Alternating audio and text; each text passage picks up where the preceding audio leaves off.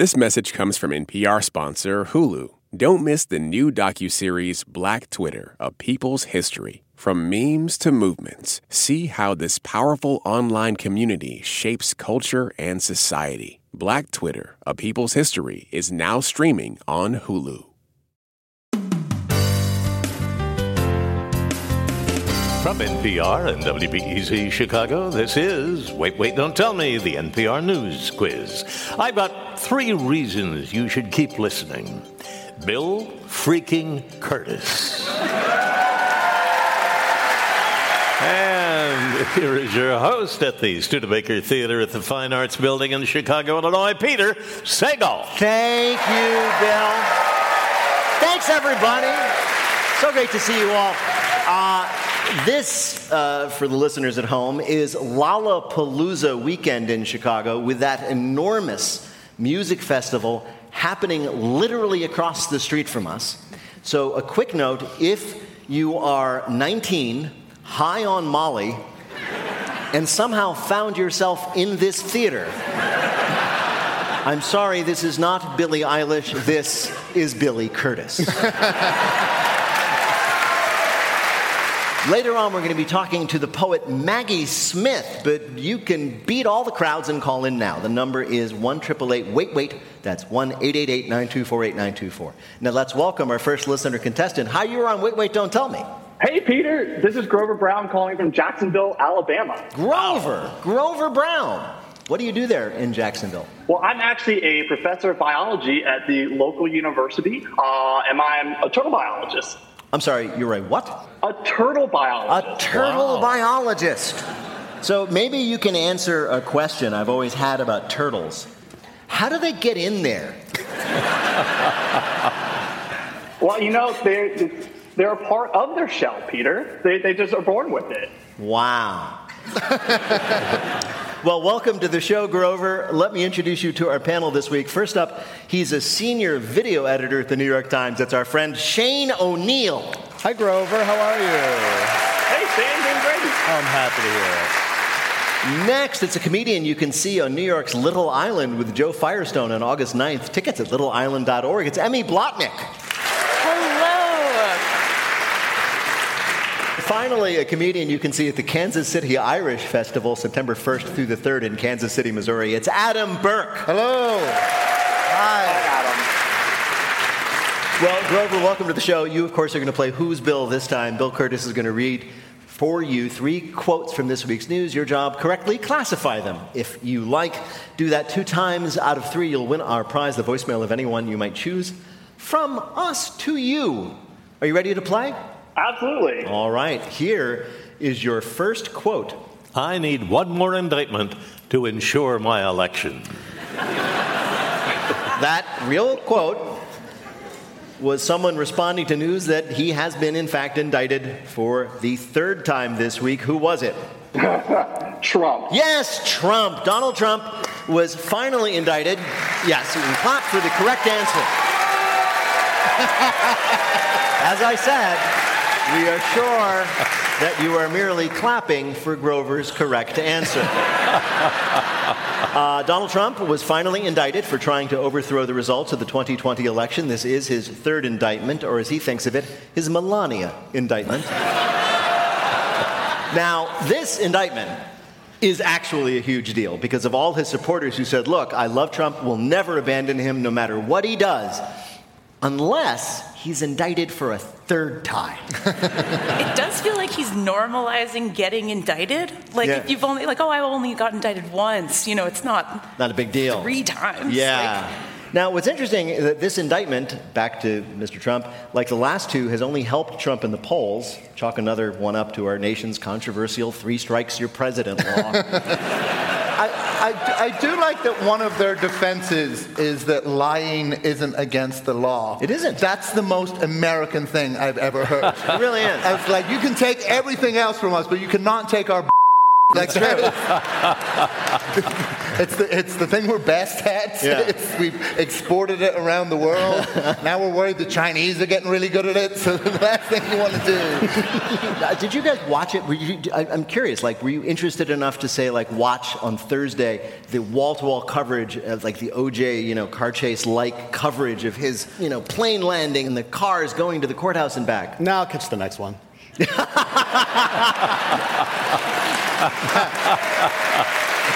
Shane, are, are you just going to binge them all? All right, Grover, your next quote is from Adele addressing a recent audience of hers. I freaking dare you. Throw something at me and I'll freaking kill you. Uh, what disruptive new trend has been annoying live performers everywhere?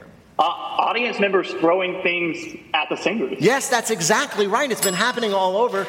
Artists from, yes, you can applaud for that too. Yes, artists from Harry Styles to Drake to most recently Cardi B have had audience members throw phones, drinks, and other things at them doing performances, and they're complaining. Are today's performers just getting soft? Seriously, you never heard Tom Jones say, Those panties could have hurt someone. This is true though. Harry Styles encourages his fans to throw boas at the stage. Do they, does he really? Yeah, that's the whole thing. It's, he's, he was ahead of the curve. So not, it's like, not the snake. No. I didn't ask. I brought bows. Before we go into that story, isn't it weird to hear Adele, of all people, threaten to kill someone? I mean, she seems so nice, but then you remember we've heard a lot of songs about her exes, but we've never seen one of her exes. Um, the only part of that quote I don't believe is that she said freaking. No. I will say comedians are not that impressed by all of this. I was about to say. Because we have had things. You guys have all been performed as comedians one time or another. Are you, are, are you sympathetic to these people that you're like, you should see some of the things that have got thrown at me? It's, it's, I, I like the notion that they're going to start, that these famous musicians are going to start hiring comedians as dodging consultants. Like, how to keep. You just can't throw heavy stuff. Can that be? Can that be a rule? If we're going to negotiate with terrorists, please don't throw heavy things. Well, it is true, for example, that uh, somebody threw a wheel of brie cheese at Pink, right? Which, you know, is nice because in the, you know, it's a soft cheese. True. I will say this explains why I saw so many of the Lollapalooza kids in batting cages earlier today, just like all practicing their windup. Just, by the way, just don't do this at a Lizzo concert or she'll throw one of her backup dancers at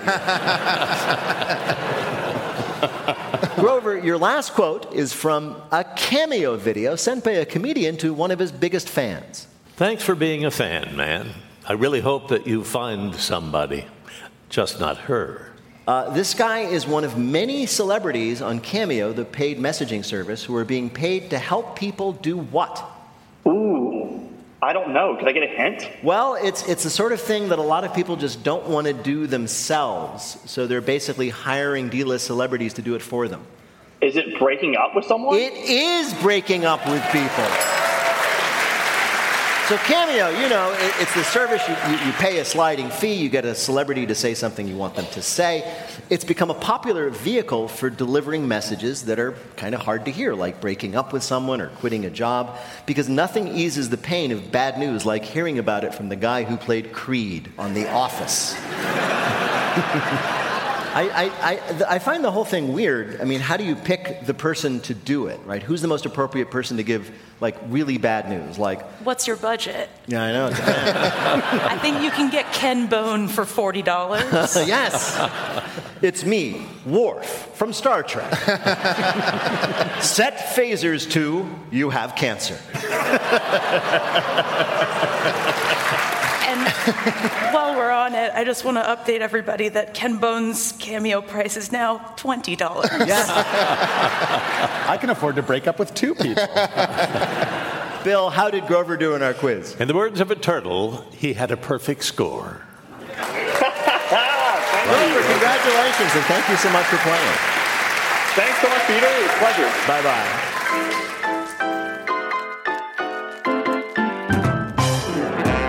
Right now, panel, time for you to answer some questions about this week's news. Shane, you've heard of the seven minute workout, the five minute workout. A new study finds that there are real benefits if, for just three days a week, you do a workout that is how long? No minutes. No, well, Then why do I look so good? yeah. it's actually not, not a minute. Oh, uh, 30 seconds. Lower, 15 seconds. lower, quicker, Uh, five seconds. Quicker. Two seconds? Not that quick. Damn. Three seconds. Three Oh, seconds, my yes, God, the yeah. three second workout. This is true. The study showed that people saw strength gains from doing one bicep curl three days a week. One. Not only is it efficient, it's almost impossible to lose count halfway through. And one. Can I point out that there's now audio out there of you going lower, quicker, not that quick? It's going to be. it's going to be repurposed. Yeah, I know. well, I guess it's time to start my own cameo and what's interesting is that this is a follow up study to one that had proved that there's a benefit from doing a three second, one bicep curl workout five days a week. And they were like, well, what if you do just three? You still get a benefit, right? But you'll be happy to know if you do less than three, you don't get any benefit. So even with a three second workout regime, there's still a way to slack off. Was this was this study funded by like the laziest man in the world? It was. Like, is there just someone like sitting back in a giant chaise longue, with just eating a very decadent eclair, going, "How about one bicep curl?"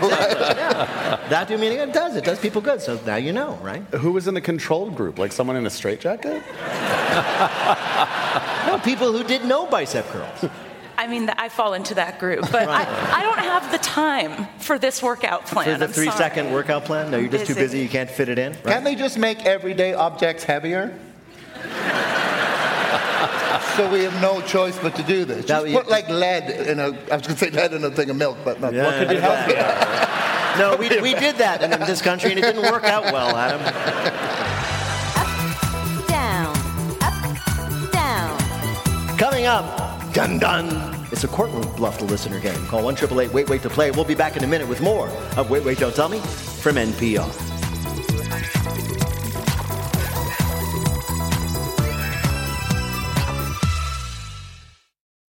Support for NPR and the following message comes from Front Door. We all have that endless home to do list repair the leaky dishwasher, fix the fridge, get the faucet to stop dripping. Get it all done with Front Door, the one stop home repair and maintenance app. With Front Door, you can video chat with home repair experts, diagnose the problem faster, and cross off that to do list. Now, when your home needs fixing or maintenance, just open the front door. Download and get unlimited video chats with an expert for just $25 a year.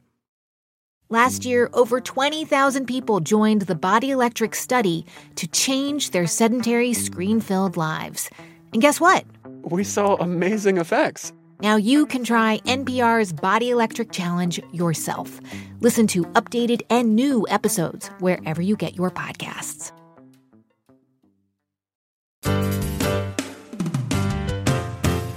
From NPR and WBEZ Chicago, this is Wait, Wait, Don't Tell Me, the NPR News Quiz. I'm Bill Curtis. We are playing this week with Emmy Blotnick, Adam Burke, and Shane O'Neill. And here again is your host at the Studebaker Theater in Chicago, Illinois, Peter Sagal. Thank you, Bill. Thanks, everybody. Right now, it is time for the Wait, Wait, Don't Tell Me Bluff the Listener game. Call 1 888 Wait, Wait to play our game on the air. Hi, you are on Wait, Wait, Don't Tell Me. Hi there. Hi, who's this? This is Faye in Denver, Colorado. Oh my gosh, I love Denver. What do you do there? I'm a massage therapist. Of course you are, because you live in Denver. That's they need that. They're outside a lot. They're moving around. They need they need massage. It's do- noble work. It is, and and you get outside a lot, like everybody in Denver does. Oh, I do, but we have lots of we have lots of parks right in town too. So there's something nearby everywhere you go. Just stop lording it over the rest of us. Ah, well. well, Faye, welcome to the show. You're going to play our game in which you must try to tell truth from fiction. Bill, what is Faye's topic? You're out of order. This whole courtroom is out of order.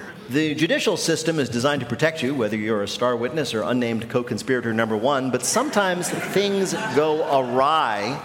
Our panelists are going to tell you about a possible miscarriage of justice in the news this week. Pick the one who's telling the truth, and you'll win our prize, the wait waiter of your choice on your voicemail. Are you ready to play? I'm ready. Okay. First, let's hear from Shane O'Neill. Amanda Harris was a bad girl. A very, very bad girl. She stands accused of nine criminal counts that include wire fraud and money laundering in connection to her pet grooming business, Poochie Mamas, in El Rito, New Mexico. Ms. Harris successfully petitioned the court to allow her to bring her beloved dog Yo Yo to the courtroom as an emotional support animal during the proceedings. It was a decision the judge would live to regret. Every time Yo Yo heard the word objection, the Schnauzer teacup poodle chihuahua mix would yip and perform a backflip. The act delighted the jury, but not so much Judge Vanessa Spear. Unfortunately, shouting order prompted Yo Yo to approach the bench, leap from the ledge of the witness stand to the judge's lap, fetch the gavel, and proudly drop it at the feet of the defendant. After Ms. Harris admitted that she had planned the shenanigans as an attempt to bring levity to a difficult situation, Judge Spear responded by asking, Who's in contempt? Who's in contempt of the court? You are! Yes, you! A woman trains her dog to torment the judge in her own trial. Your next story of courting trouble comes from Emmy Blotnick. A mistrial was declared in a Las Vegas grand larceny case after a juror and the defendant were seen to have the same tattoo. The juror sat in court every day wearing short sleeves, which revealed his tattoo of a smiling Satan with the words, The devil didn't make me do it, I volunteered. A week later, on the day the jury was receiving final instructions, the defendant was also wearing a short sleeve shirt with a suspiciously fresh looking, identical tattoo. The juror says observers clearly noticed, and the defendant noticed him noticing. Winks were exchanged, and later that day, the men were seen in the parking lot high fiving about it. Called before the judge and lawyers the next morning, the juror said that he had never seen anyone with that same tattoo before, and he was sure that just because the defendant was clearly, quote, a fellow devil dude, he could still consider the case fairly. the judge was forced to declare a mistrial, meaning that the defendant was free to go for now. What will he do? Find a tattoo removal shop, he said.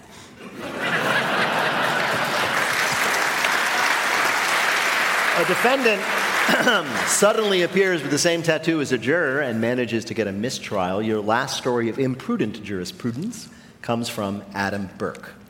You'd think being immortalized as a fictional character would be flattering, but not always. William Hearst hated the movie Citizen Kane. Rupert Murdoch is purportedly less than thrilled by the character of Logan Roy on Succession. And Matthew McConaughey has long claimed to be the unwilling inspiration for Captain Underpants. And then there's James Dondero, a hedge fund manager from Dallas, Texas, who claims to be the model for Cade Graham, the chief antagonist of Hedging Death, a self published legal thriller by one Stacey Jernigan. The problem is that Jernigan also happens to be Judge Jernigan, who's presiding over a long running bankruptcy case involving, you guessed it, Dondero. He believes that the similarities between himself and the novel's bad guy, described as, quote, a real piece of work, a ton of people hate him, which apparently prompted this dude to go, yep, that's me, all right, is sufficient reason to have the judge recuse herself from the case. In case you're wondering, the novel that prompted James Dondero's ire has been getting four star reviews on Amazon, except for a single one star review that characterizes it as terribly written and is signed simply Jim. It's yet to be seen whether Judge Jernigan will recuse herself from Dondero's case or just, you know, throw the book at him. All right. One of these things went on in a courtroom recently somewhere in this country. Was it from Shane O'Neill, a woman who trained her dog to torment the judge at her own trial? From Emmy Blotnick, a defendant who apparently just happened to get the same tattoo as a juror and won his sympathy and got a mistrial? Or a defendant who claims that the judge used him as the villain in her own novel and thus wants a new judge. Which of these is the real story of a courtroom drama? Um, these are weird. Um, I'm gonna go with the third one. You're gonna go I with think the it's the yeah, definitely. All right, you're going to go for the third one, then Adam's story. Well, to bring you the real story, we spoke to a reporter covering the real story. Judge Jernigan wrote a book called Hedging Death. Dondero claims that's me in the book, and that shows that there's a bias on the judge's part. Get her off his case. That was Irving Mejia Hilario, a business reporter for the Dallas Morning News, talking about the story of a judge slash novelist's unlikely muse. Congratulations, you got it right. You earned a point for Adam Burke, and you have won our prize, the voicemail of anyone you might choose. Well done, Faye. How fun. Thank you. Take care.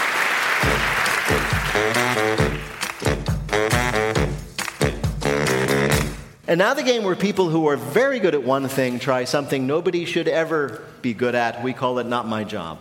So you've heard of like viral videos and viral fads, but as far as we know, our guest today is the world's first viral poet. Maggie Smith's poem, Good Bones, instantly rocketed to fame on Twitter and elsewhere.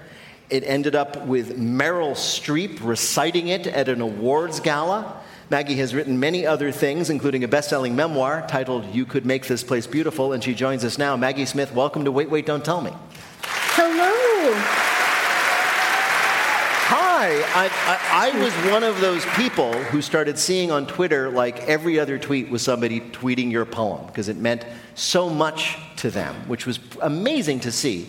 And I know this is like asking James Taylor about Fire and Rain. But can you tell me about the poem Good Bones? I mean, where did it come from? Where did you write it? Uh, I'm ashamed to say that I wrote it at a Starbucks. on, on the back like... of a receipt, I hope. on, a, on a cocktail napkin? No, on a, on a legal pad, which is where I do most of my writing, you know, affordable implements for poets. It's very important. Yes. So suddenly, this poem you wrote in a Starbucks is everywhere. And how, how weird did that get? it's still weird. This is pretty weird. yeah. you wrote a poem, and Len, you get to be on this NPR quiz show. Yeah, uh, this, uh, that's, that's, this might be peak weirdness. It really is, yeah. That's, yeah. I, w- I would be so sad if it's all downhill after here, though, so I hope it's not. But it was on an episode of Madam Secretary, a primetime TV drama, right? Yeah, it was on it was on Madam Secretary. My mom was like, "Finally, a story about poetry I can tell my friends." I, have actually been wondering about this because I've, I've, read your memoir and I know that this is what you have always done and all you ever wanted to do, which was to be a writer and a poet. And I'm just going to guess, both having parents and being one myself, that yours were not that thrilled with that career ambition? I swear. Uh, I mean, maybe secretly they were not, but I majored in creative writing, women's studies, and minored in philosophy. And all of those things just, right?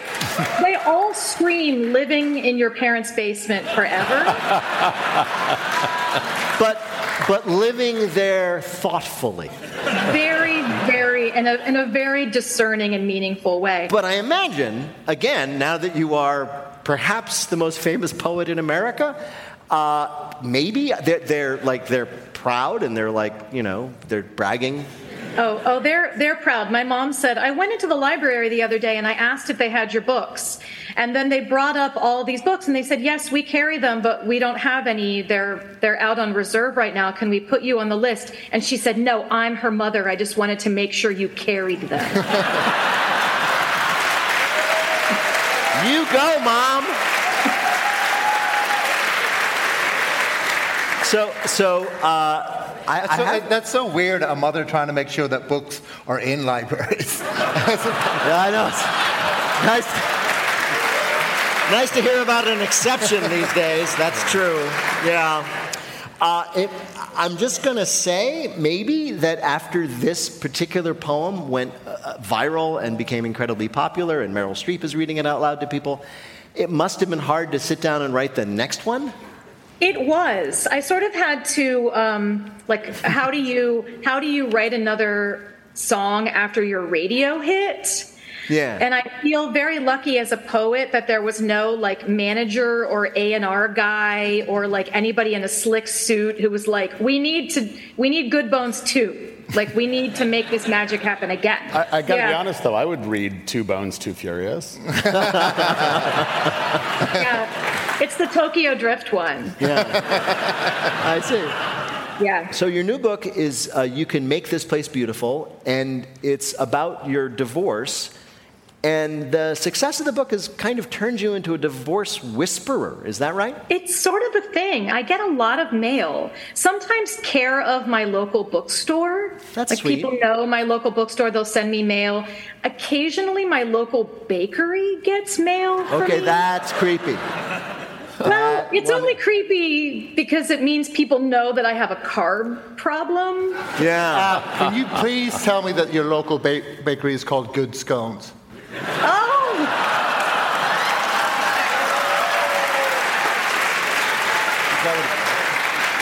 Oh, oh, they really should. they, really, they really should. I, I have to ask you this with your best selling book, have you ever been booked for like a literary festival or an appearance, or for that matter, a radio appearance, by people who think that you are Dame Maggie Smith, the acclaimed British actress?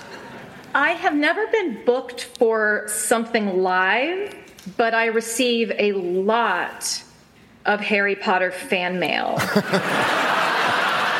um, So- and I have, so- I have People are writing to Professor McGonagall to complain about their divorces? well, it's, it's sort of separate fan mail, but I did get one. One, I think it's been taken down, down, but one Amazon review of my memoir that was titled "Fraud," and it was all about how the person bought the book thinking that it was by the right Maggie Smith, and Right. I'm in fact the wrong one. I don't Exactly. know if you knew that. Yeah. I'm the wrong one. Well, Maggie Smith, it is just great to talk to you, and we have asked you here to play a game we're calling Meet the other Maggie Smith. no, no, not that one. The other, other Maggie Smith. So, as we have established, you are often confused for the other Maggie Smith, the British actor, Dame of the British Empire, Maggie Smith, but we are not going to stoop to asking you about her. No, we are going to ask you three questions about three completely different Maggie Smiths. so, answer two out of these three correctly, you will win our prize for one of our listeners. Bill, who is this Maggie Smith playing for? Maggie Smith of Chicago, Illinois. That's right. You, Maggie Smith, are going to be answering questions about three other Maggie Smiths on behalf of a one, two, three, four, fifth Maggie Smith. Okay. Here we go. First question. Your first Maggie Smith, Margaret Smith Taylor, was the country's first lady, married to President Zachary Taylor. Mrs. Taylor was famous for devoting herself to what activity while she was in the White House? A. Encouraging children to learn the useful art of butchery. B. Lobbying to paint the White House a more pleasing color like peach. Or C. Nothing. She refused to do any of the duties of the First Lady. Oh. If I were the first lady, I would probably just want to put my feet up, and maybe I would go with C. Well, that's the answer. C. She refused to Thank do you, anything. Uh, and when something needed to be done, like host a party, she made their daughter do it. There you go. Here's your next question. Uh, Margaret Chase Smith, she was the first senator, woman senator, to be elected in her own right. She served during the late 40s and 50s. She was once asked what she would do because of her potential ambition if she were to wake up to find herself in the White House. What did she say in response? A, I'd go straight to Mrs. Truman and apologize, then I would go home. B, I'd tell my husband he'd better get used to smiling quietly behind me. Or C, I would declare a new Manhattan project, but to invent dresses with pockets. I mean, I'm sort of partial to B. Partial to B, to tell your husband that he'd better get used to standing behind her. Is that your choice? That's my choice. No, it was actually A. She said, I would immediately apologize to Mrs. Truman and go home. She, she had a wit, Margaret Chase Smith did. All right, here's your last question. Um, uh, some Margarets or Maggie Smiths, uh, of course, change their name when they marry. And on one occasion, it fit their career perfectly, as in which of these? A. Tennis champion Margaret Smith Court. B. Taxidermist Margaret Smith Hyde. Or C. Killer Margaret Smith Killer.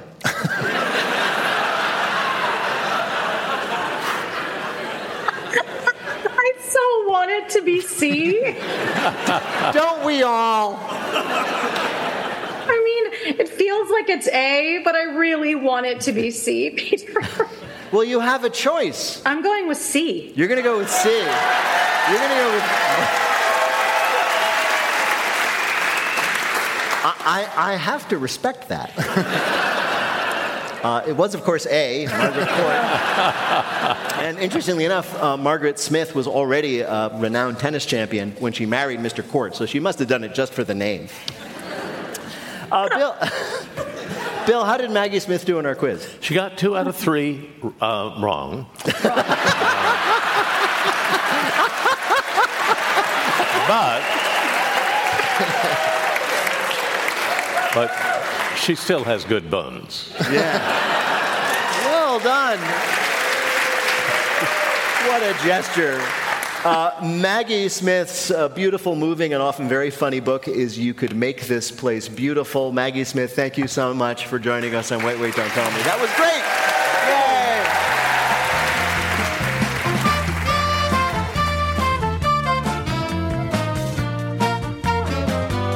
In just a minute, the one thing you definitely should not be doing when you look in the mirror. That's in our listener limerick challenge. Call 1 888 Wait Wait to join us on the air. We'll be back in a minute with more of Wait Wait Don't Tell Me from NPR.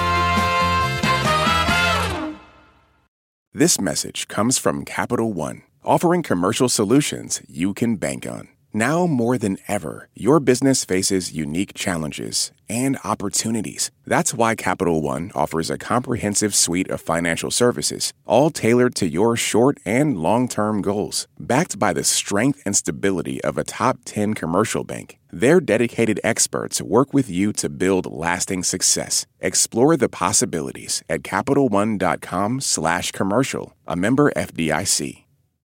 Support for NPR and the following message come from the American Cancer Society. Dr. Alpa Patel leads a team that researches cancer risk factors, and she shares how her team makes an impact. We always do what we like to think of as actionable science. So, the work that we do makes its way to things like nutrition and physical activity guidelines for cancer.org, where millions of people come each year to learn about how they can better prevent cancer. To learn more, go to cancer.org.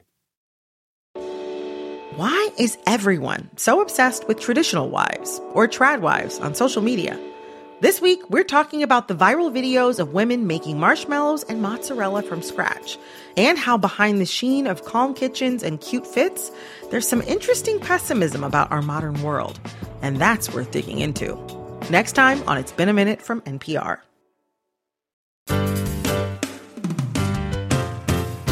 From NPR and WBEZ Chicago, this is Wait, Wait, Don't Tell Me, the NPR News Quiz. I'm Bill Kurtis. We are playing this week with Adam Burke, Shane O'Neill, and Emmy Blotnick. And here again is your host at the Studebaker Theater in Chicago, Illinois, Peter Sagal. Thank you, Bill. In just a minute, see why Bill says when it's time for a limerick, you want Himerick. Maggie's not worried by that. if you'd like to play, give us a call at 1 888 Wait Wait. That's 1 888 924 8924. Right now, panel, some more questions for you from the week's news. Shane, with Barbie Mania still in full force, there are even more product tie ins coming out. Now you can get for yourself or a loved one a pink Barbie themed what? House. Not exactly. Car. No. Trailer. No. Um, it's not exactly a house. Is that a hint? No. Am I reading too much into that? No. Um, a Well, it, it, it, it is perfect if your dream house would be a mausoleum. Oh my God, pink casket. Yes, Finally. a coffin, a Barbie themed coffin. There you are. I mean, it does seem more like an Oppenheimer thing, but okay. So, one funeral home in Mexico is showcasing this hot pink coffin with white stars that is way more glamorous than your traditional coffin. They put the fun in funeral. and the girl power in the girl was electrocuted during the power surge. First of all, does it have like the clear plastic front? I would hope so, like the Barbie box. Yeah. That's what they should do. So it turns you from being a corpse into a collectible. That would be great. yeah, that'd be great. If there's any grave robbers, they'd be kind of like, don't touch it, it's Yeah. priceless. It would be so sad, though, when they see, you know, the undertakers come and tie your limbs down to the box with those little silver ties. Now, with, now with great decaying action. Adam, this week, a zoo in China had to take to the public airwaves to assure everyone that one of their bears is not, in fact, what? They, they had to prove to people that their bears weren't humans in a bear costume. That's exactly right. That it was not, in fact, a person in a bear suit. Uh, this week, viral footage of a type of bear at the zoo called a sun bear, uh, just standing on its hind legs in its enclosure, waving to the crowd, had people all over the world demanding to know if that bear is actually a human in a bear costume. Have you guys seen this? The other two of you? I saw that same bear drop his trousers to use the urinal. Yeah. so there were fur pants touching the floor. Yeah, because a bear might poop in the woods, but Zoos are pretty depressing. I think I'd like it more if it was just uh, humans dressed up as animals. Really? You don't think that would be sad? Like and they'd, they'd have to be reduced to having humans in bear suits at the zoo? no, but that means all the real, he's saying all the real bears would be free. Yeah, out. I see, yeah, all the real bears could take the humans' jobs. Yeah. Oh, wow. Shane, this week a real estate agent in Canada was fined $20,000 after he did what in a house he was showing? He was fined $20,000 for doing blank in a house. Showering. No. Living there. No. Uh, can I get a hint? Yes, the evidence was a little white mustache. Oh, well, so he was either like milking a cow or doing cocaine? Was he drinking like the milk from the fridge? Yes, he, he chugged a carton of milk in the fridge, and that cost him $20,000. As, as your grandma told you, why buy the house when you can get the milk for free? so what happened was, he, the realtor says, is that he was really thirsty and he couldn't find any water in the house. So he opened up the refrigerator and there's a carton of milk. So he just grabbed it and like chugged half of it and then went out and showed the house. It's like, oh, thanks for coming, everybody. Don't let the milk running down my face and shirt distract you from the primary bedroom with the ensuite bath. His excuse was he couldn't find water? Yes, and they shouldn't have yelled at him. They should have been thrilled that he's willing to take on the challenge of selling a house with no running water. I mean, what? That explains why there's benches all over the town with a, his rival realtor with just a quote that just says, I won't drink your milk. Drink up if you're drinking. Drink up if you're drinking, boys. Tell me what you're wishing. Everybody's spreading joy. Hey, Mike Danforth, Wait Wait executive producer here, with a plug for our quiz game, the Wait Wait Wayback Machine. It's a game we play with a Wait Wait Don't Tell Me Plus listener, where we challenge them with questions from the show that are, no joke, Oh, uh, 20 years old. was that freedom fries? Play along. Henry Kissinger? For news trivia, you'll be surprised you remember, Clone babies?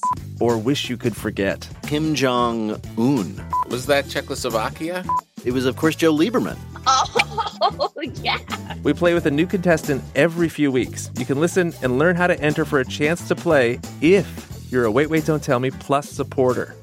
If you're not, you can sign up on our show page in Apple Podcasts or at plus.npr.org. Coming up, it's lightning fill in the blank, but first it's the game where you have to listen for the rhyme. If you'd like to play on air, call or leave a message at 1 Wait Wait. That's 1 888 924 8924. You can also join us here most weeks at the Studebaker Theater in Chicago or in Los Angeles at the Greek Theater on September 28th. Plus, the Wait Wait stand up tour is headed to the Fitzgerald Theater in St. Paul, Minnesota on August 18th and the Uptown Theater in Kansas City, Missouri on August 19th. Tickets and info about those shows and more can be found at nprpresents.org. Hi, you're on Wait, Wait, Don't Tell Me. Hi, everyone. This is Justin Minkle, and I'm calling in from Fayetteville, Arkansas. Oh, hey, how are things in Fayetteville? Uh, they're like moderately apocalyptic. It's like, you know, 101. You know, that's not so bad. Moderate on the apocalypse scale, you're doing all right, man. You're doing all right. well, it's nice to talk to you, Justin. You, of course, are going to play the game in which you have to complete a rhyme. Bill Kurtis is going to read you three news related limericks. Last word will be missing. You fill that in two times out of three, you will win our prize. Ready to go? Yep. All right, here is your first limerick. It's a sauce boat for kids, not the Navy. It's on tracks that are hilly and wavy. The theme of this ride is a flavorful side. It's a coaster that's turkey with Gravy. Gravy, yes. The Holiday World Amusement Park in Indiana has announced a new roller coaster with the theme of gravy. Now I know what you're thinking. Why didn't they make it a gravy log flume? that would be a delicious splash zone. Uh, the roller coaster is called Good Gravy. You get in a gravy boat shaped car and you go on this wonderful journey, including through a can of cranberry sauce. Um, if that sounds exciting to you, Holiday World in Indiana is full of different holiday themed attractions. That's the gimmick. Good Gravy, part of the Thanksgiving section, Santa's Sleigh, of course, in the Christmas section, and be sure to hide your firstborn child over in Passover land.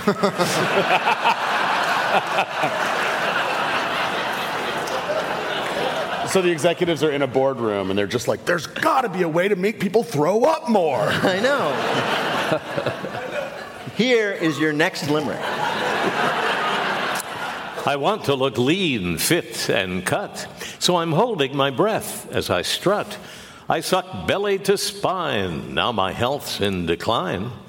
I got sick because I suck in my gut. Yes, terrible news for people with dad bods. Doctors say sucking in your gut to appear thinner could lead to breathing problems, lightheadedness, incontinence, and sexual dysfunction. but it's worth it. Instead of sucking in your gut to appear thinner, they suggest adopting a more healthy lifestyle. Eating nutritional foods, getting regular exercise, or, you know what's easier? Just never exhaling. Here is your last limerick. In the dirt that was frozen and firm lived a species which might make us squirm. Perhaps its new fate is his modern fish bait. We're defrosting a late ice age. Worm. Yes, a group of researchers in Germany successfully revived a worm that had been frozen in the Siberian permafrost for over 46,000 years. The researchers are understandably thrilled with their discovery. Meanwhile, the worm just woke up after 46,000 years and was immediately like, wait, who's worm president? Do they have a worm button on their microwaves? Is that how they did it? Oh, you know, you can you never use the worm button when you're thawing a worm. It burns the worm. That's oh, you got to just leave it out on the counter. Exactly. Yeah. I'm really conflicted about this because it's like something awful could happen, like in Right. Jurassic Park, or something really cool could happen, like in Encino Man. They took it to a mall where it was immediately squashed because it's a worm. They shouldn't be in malls. Bill, how did Justin do in our quiz? Is Arkansas strong? Three in a row. You won. Congratulations. Thanks so much, Peter. Thank you so much, Justin.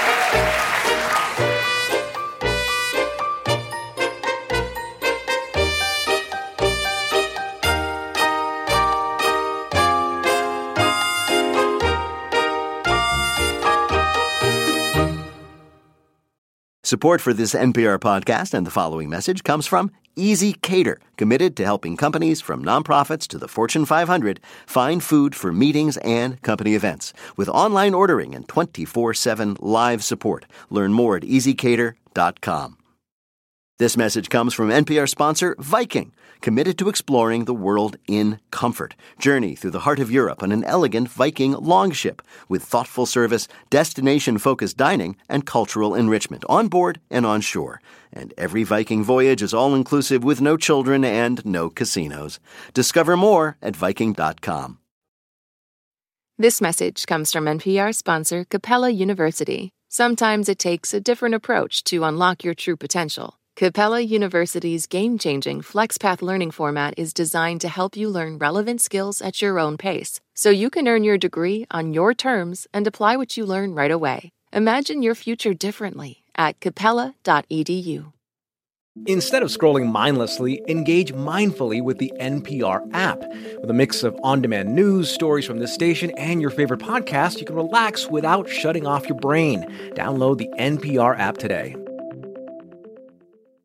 Now it's on to our final game, Lightning Fill in the Blank. Each of our players will have 60 seconds in which to answer as many fill in the blank questions as they can. Each correct answer is worth two points. Bill, can you give us the scores? Shane and Adam each have three. Emmy has one. One. I accept. All right, Emmy, you are then up first.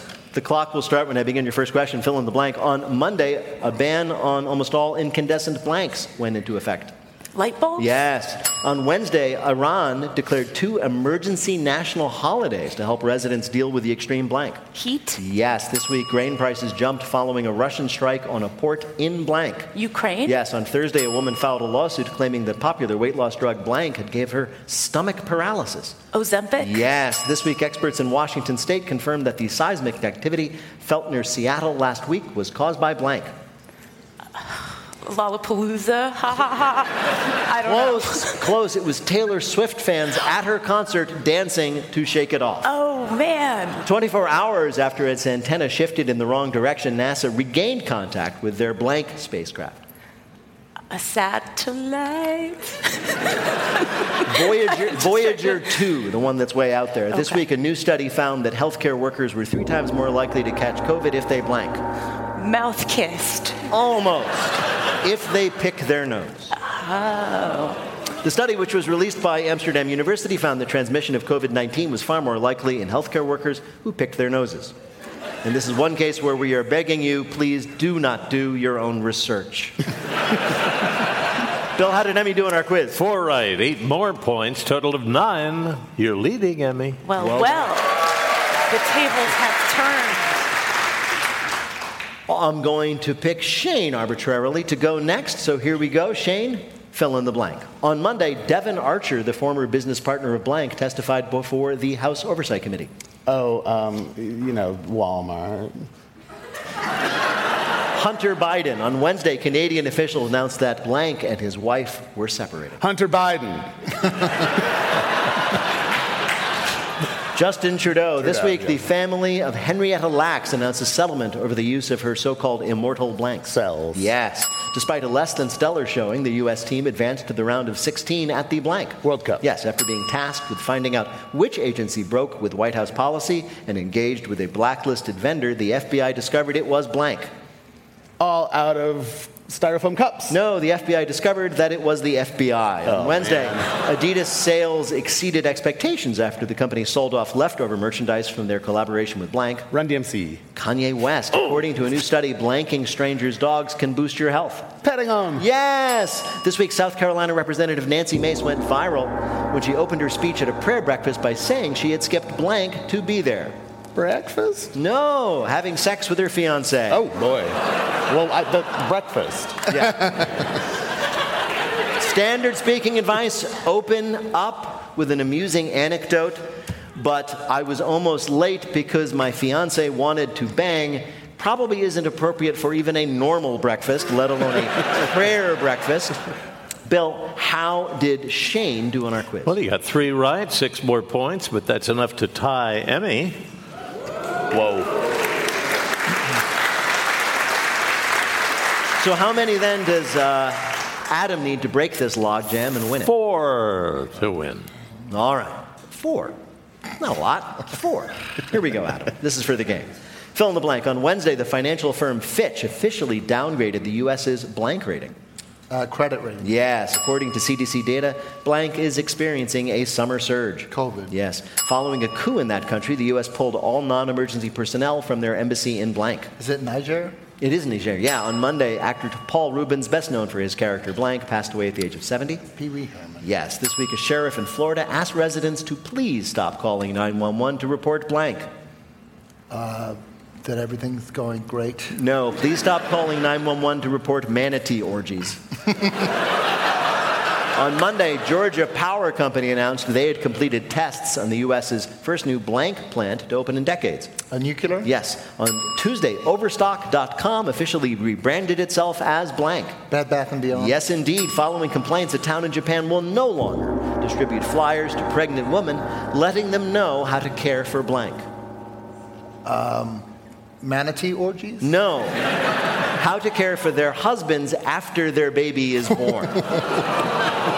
the flyers, which have been handed out for years by the government of Onomichi City in Japan, were filled with advice for the mothers to be like, quote, your husband won't like it if you're busy taking care of the baby and not doing chores, and quote, don't get frustrated for no reason, unquote. Instead, they advised them to get frustrated for actual reasons, like that your town sent you one of these stupid flyers.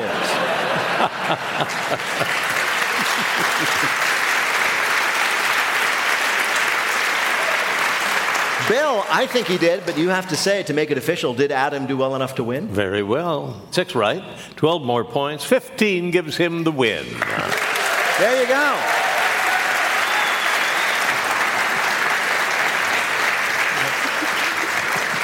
It's an Adam Palooza. In just a minute, we're going to ask our panelists to predict what NPR audiences are going to throw at us at our next show. But first, let me tell all of you Wait, Wait, Don't Tell Me is a production of NPR and WBEZ Chicago in association with Urgent Haircut Productions. Doug Berman, Benevolent Overlord. Philipp Goedicke writes our limericks. Our public address announcer is Paul Friedman. Our tour manager is Shana Donald. Thanks to the staff and crew here at the Studebaker Theater. BJ Leiderman composed our theme. Our program is produced by Jennifer Mills, Miles Doornbos, and Lillian King. Special thanks this week to Deanna Ortiz and Monica Hickey. Peter Gwinn is our poet laureate. Technical direction is from Lorna White. Our CFO is Colin Miller. Our production manager is Robert Newhouse. Our senior producer is Ian Chillag. And the executive producer of Wait, Wait, Don't Tell Me is Mike Danforth. Now, panel, what is going to be thrown at us by our fans? Shane O'Neill? A case of Merlot from the NPR Wine Club. Emmy Blotnick? Uh, donations.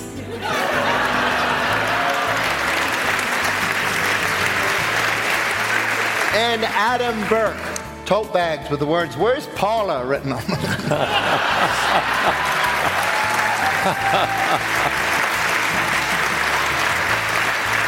And if any of that happens, panel, we'll ask you about it on Wait, Wait, Don't Tell. Thank you, Bill Kurtis. Thanks also to Shane O'Neill, Emmy Blotnick, and Adam Burke. Thanks to our fabulous audience here at the Studebaker Theater in downtown Chicago. Thanks to all of you at home for listening. I'm Peter Sagal. We'll see you next week.